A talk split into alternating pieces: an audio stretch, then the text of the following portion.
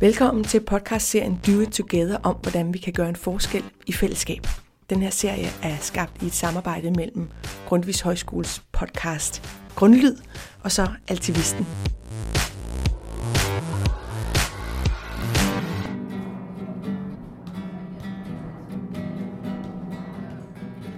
Vi træder ind i en slidt baggård i hjertet af Roskilde. Har graffiti på væggene og blomsterkasser i hjørnerne. Det er en varm forårsdag. I solskinnet sidder en gruppe mennesker på hjemmelavede træmøbler. En af dem rejser sig og rækker smilende hånden frem. Det er Daniel Neiberg, frivillig på INSP. I lokalerne på den nedlagte slagteriskole er han med til at arrangere aktiviteter, såsom fællesspisning, koncerter, workshops, sammen med de andre frivillige.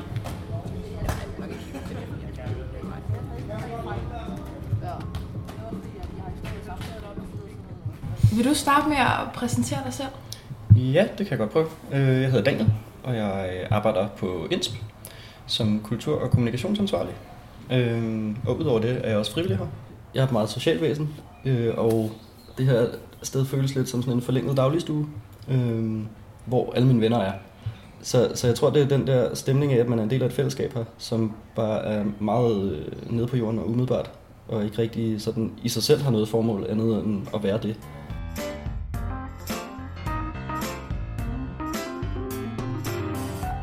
INSP er et frivillighus med åbne rammer. De frivillige har frie tøjler til selv at bestemme deres rolle og engagement. Om man iværksætter yogaundervisning, folkekøkken, koncerter eller bare drikker en kop kaffe, bidrager man til konceptet. INSP er simpelthen et så inspirerende sted, at de hverken behøver at reklamere på Facebook eller i lokalavisen. Både pensionisten og gymnasieeleven ender alligevel hernede. Øh, jeg, jeg tror, alle finder det her, fordi de har hørt om det fra nogen. Men jeg havde også bare hørt om det fra min på det tidspunkt kæreste, som havde nogle gymnasievenner, der kom herop. Og øh, så tænkte jeg, jeg må lige forbi og se, hvad det er for noget. Og så var der nogen, der var i gang med at rive nogle væg ned, og spurgte, om jeg ikke ville være med. Og så, det så meget sjovt ud. så det hoppede jeg bare med på, og så lige pludselig så begyndte man at kende dem. Derfra har jeg bare hængt fast.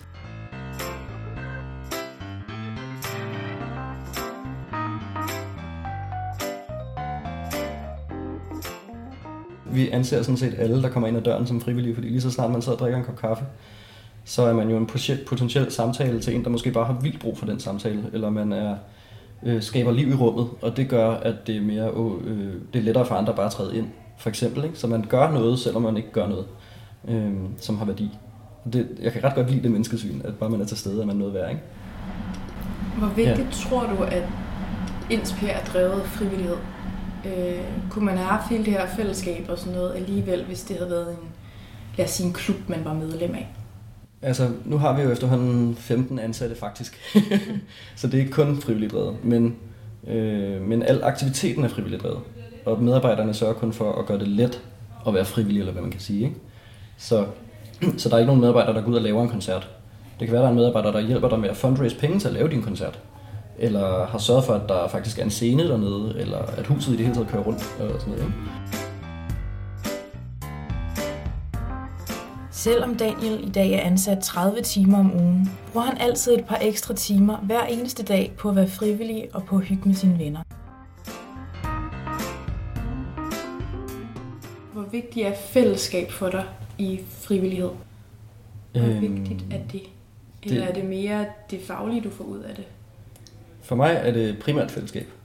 Og jeg, jeg tror, at øh, jeg har skulle lære, at det er sådan, faktisk. Øh, fordi sådan tænkte jeg ikke om mig selv i starten. Øh, lidt ligesom jeg lige har været på øh, faktisk højskole, øh, på den rytmiske højskole, og tænkte, at jeg tog derop, fordi jeg gerne ville lære en masse om musik og sådan noget. Men jeg fandt ud af undervejs, at det er jo fællesskabet deroppe, der er det fede. Musikken er bare et samlingspunkt. Så jeg, for mig at se, så er aktiviteter bare en krog at hænge fællesskaber op på, på en eller anden måde. Ikke? Øh, men det er helt klart relationen til andre mennesker, der er udviklende, tror jeg. Hvad er den bedste oplevelse, du har haft som frivillig? Fuck man, Jamen, jeg har haft virkelig mange. Øh, altså der er sådan en, der sidder rigtig meget fast. Jeg ved ikke, om det er den bedste, jeg har haft, for jeg var ikke engang selv med. Men, øh, men det var oplevelsen, at jeg kom, øh, kom ind. Jeg, I får den lige fra starten. Jeg var blevet kontaktet af en Square Dance klub, der er her i byen. Øh, og det er meget pensionister. Og de kom og sagde, at de havde glemt at invitere nye medlemmer med de sidste 20 år, så de var alle sammen blevet gamle. Og det var lidt, de ville gerne have de unge med igen. øhm, så de spurgte, om de ikke måtte komme herop og prøve at lave noget dan- square dance, bare som de plejede at gøre derhjemme. Så sagde vi, jo det må jeg da gerne. Og jeg var faktisk lidt nervøs for, om de ville få sådan lidt skuffende oplevelse, og, og sådan, øh, at det bare var det samme et andet sted, og det gav ikke nogen mening for dem eller et eller andet. Men så, øh, mens de stod og gjorde det, så vadede der en hel gymnasieklasse ind, øh, som bare kom forbi for lige at hænge ud eller et eller andet. Og så lige pludselig, så hoppede de bare med. Og lige pludselig så stod der bare 19-årige øh, Katrine og 80-årige Troels og dansede square dance klokken 5 en eller anden torsdag eftermiddag. Og det synes jeg bare var fuldstændig fantastisk, at, at man kan lave et rum, som kan bringe så forskellige mennesker sammen så hurtigt.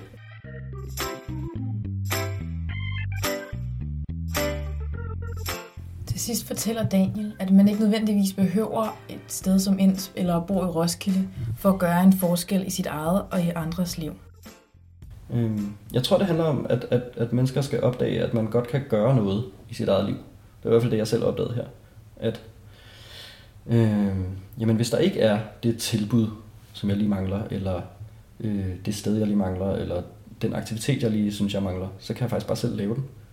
Jeg, jeg var ret politisk interesseret i starten, og, og det her det gjorde bare, at jeg droppede det fuldstændig, fordi jeg opdagede, at jeg kan gøre en forskel for mig selv og andre, bare sådan nu.